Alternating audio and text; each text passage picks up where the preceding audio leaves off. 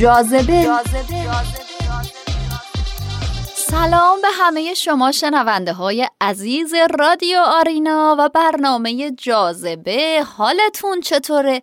هر جا که هستید امیدوارم حال دلتون خوب باشه، در کمال صحت و سلامت باشید و آماده شنیدن یه برنامه دیگه از سری برنامه های جاذبه باشید. در این برنامه میخوایم راجع به شغل‌های آینده دنیای مد و فشن براتون صحبت کنیم.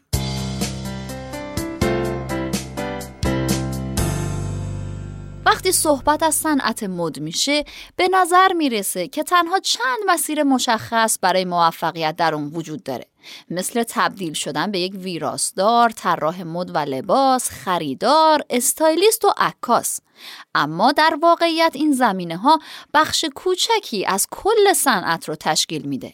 صنعت مد در طی ده سال گذشته به طور قابل توجهی تکامل یافته و روندهای نوظهوری مثل تغییر سلایق مصرف کننده و نیاز افراد به صداقت برندها باعث تغییر اولویت شرکت‌ها و شرح وظایف شغلیشون شده. مجله باف با متخصصان حرفه‌ای مد و شغل‌های رو به رشد این صنعت درباره چگونگی دستیابی به نقش خودشون و جایگاه شغلی در این صنعت صحبت کرد.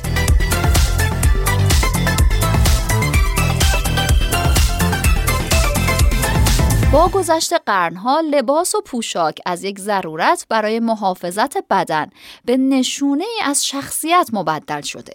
این امر موجب شده که گروهی از متخصصان در صنعت مد و فشن، یعنی روانشناسان مد و فشن، ظهور کنند که نظریه های روانشناختی رو بر آنچه میپوشیم اعمال کنند. اونها با درک تاثیرگذاری انتخاب لباس و پوشش نه تنها بر احساسات فردی ما، بلکه بر احساسات افرادی که با اونها ارتباط برقرار میکنیم ما رو راهنمایی میکنن. کیت نایتینگل، روانشناس خریداران مد و فشن، بنیانگذار روانشناسی استایل، مشاوره شرکت و برندهای مد و فشن، میگه من با مارک‌ها، آژانس‌ها و افراد خلاق کار میکنم و به اونها کمک میکنم تا رفتار مصرف کننده رو درک کنن و تصمیم گیری های مؤثرتر و استراتژیک یا خلاقانه داشته باشن. او با مشتریانی مثل فروشگاه زنجیره‌ای دبنهمز و برند پوشاک مردانه توماس پینک همکاری میکنه تا بینش خودش رو در مورد چرایی و چگونگی خرید مردم از اون چه خریداری میکنن ارائه بده. نایتینگل میگه اگر متوجه بشید که درک بشر چگونه بر روی علم اعصاب تأثیر میگذاره و مردم چجوری لباسها رو بر اساس حالات ذهنی خودشون انتخاب میکنن، میتونید یک استراتژی فوق‌العاده و مؤثر ایجاد کنید که در نهایت باعث افزایش رضایت مشتری و همچنین فروش میشه. در واقع شرکت و یا برندهای مد و فشن میتونن از این نوع روانشناسی استفاده کنن تا خریداران تمایل و علایق افراد به جزئیاتی مانند بسته‌بندی، رنگ مورد علاقه و تبلیغات رو بهتر درک کنن.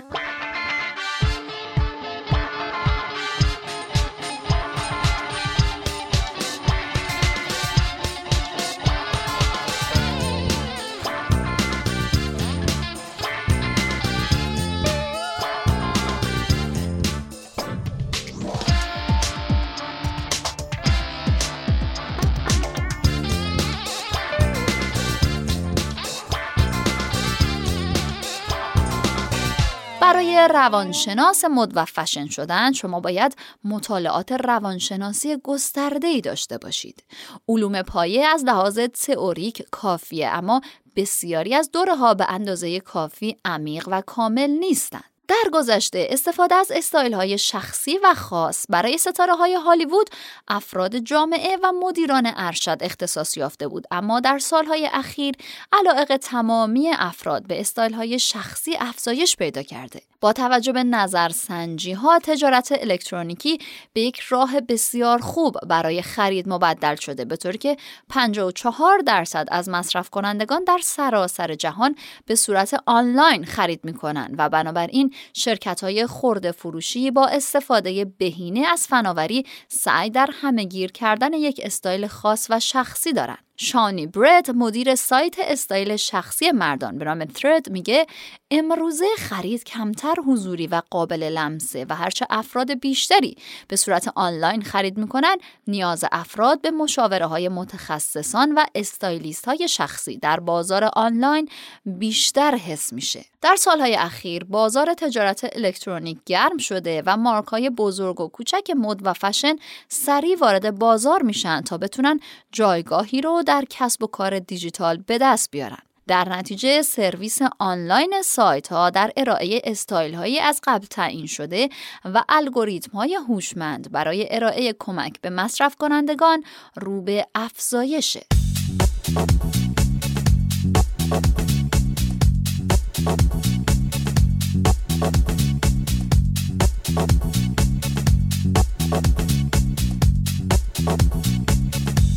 بسیاری از شرکت‌های مد حفاظت از محیط زیست رو در اولویت و مرکز استراتژی‌های شرکت و یا برند خودشون قرار دادن. این به معنای در نظر گرفتن چگونگی تولید محصولات با استخدام مشاوران پایداریه که وظیفه اونها اطمینان از تولید محصولات با منابع تجدیدپذیر و سازگار با محیط زیسته. ریچل کانتو، معاون رئیس جمهور از زنجیره تأمین جهانی در پاتاگونیا که برند خودش رو بر اساس مد پایداری طراحی کرده، میگه کار من اینه که به طور مداوم به دنبال راههایی برای استفاده از مواد بازیافتی در محصولات باشم. هدایت پروژه های ابتکاری که تأثیر ما رو بر روی کره زمین میگذارن در دست بگیرم و برنامه هایی مانند تجارت عادلانه رو گسترش بدم که تأثیر مثبت مستقیمی بر افرادی که محصولات ما رو تولید میکنن داشته باشم.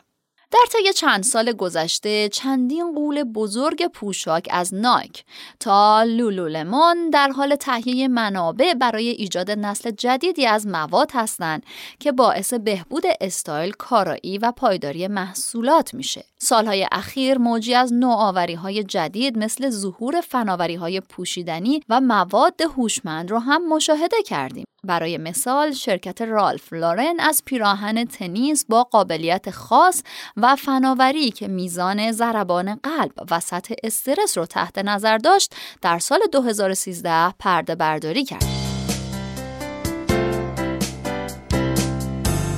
در حالی که پارچه‌های هوشمند هنوز هم تقریباً در مراحل ابتدایی راه خودشون قرار دارن، اما بازاری در حال رشد سریع و با قابلیت‌های جدیده و با توجه به ظهور بخش طراحی پارچه‌های خاص برای لباس ورزشی، این فناوری نقش مهمی در مد ایفا می‌کنه. برای طراحان مد یکی از چالش برانگیزترین جنبه‌های تجارت روند تولید محصولاته. با این وجود چاپگرهای سه‌بعدی تولید رو سریعتر، آسان‌تر و ارزان‌تر میکنه و موانع ورود طراحان نوظهور رو در سراسر جهان کاهش میده. حتی طراحان بزرگی مثل شانل و آیریس ون هرپن در حال آزمایش و توسعه برای چاپ طرح‌هایی هستند که بدون چاپگرهای سه‌بعدی تولیدشون غیر ممکنه. در واقع چاپ سه‌بعدی نقش بزرگی در مد داره، زیرا وظیفه تولید قطعات کوچک و بزرگ در زندگی روزمره رو به عهده میگیره. در این روش به جای برش و دوخت پارچه ها برای ایجاد شکل یا طراحی مورد نظر، فقط با شروع روند تولید مواد رو اضافه میکنیم. این یکی از بزرگترین جاذبه های تولید کنندگانه، زیرا میتونن مقادیر زیادی از اضافات پارچه رو کاهش بدن. طبق گزارش‌های سالانه نزدیک به صد و چهل و دو میلیون چاپگر سه‌بعدی سال دو هزار و هجده در سراسر جهان فروخته شده. این فناوری سوالات قابل توجهی را ایجاد می‌کنه. اگر همه در خونه‌هاشون لباس چاپ و تولید کنن، آیا باز هم از فروشگاه‌ها و برندها بازدید و خرید می‌کنن؟ چه اتفاقی برای بخش هنری و اتکوتوق خواهد افتاد؟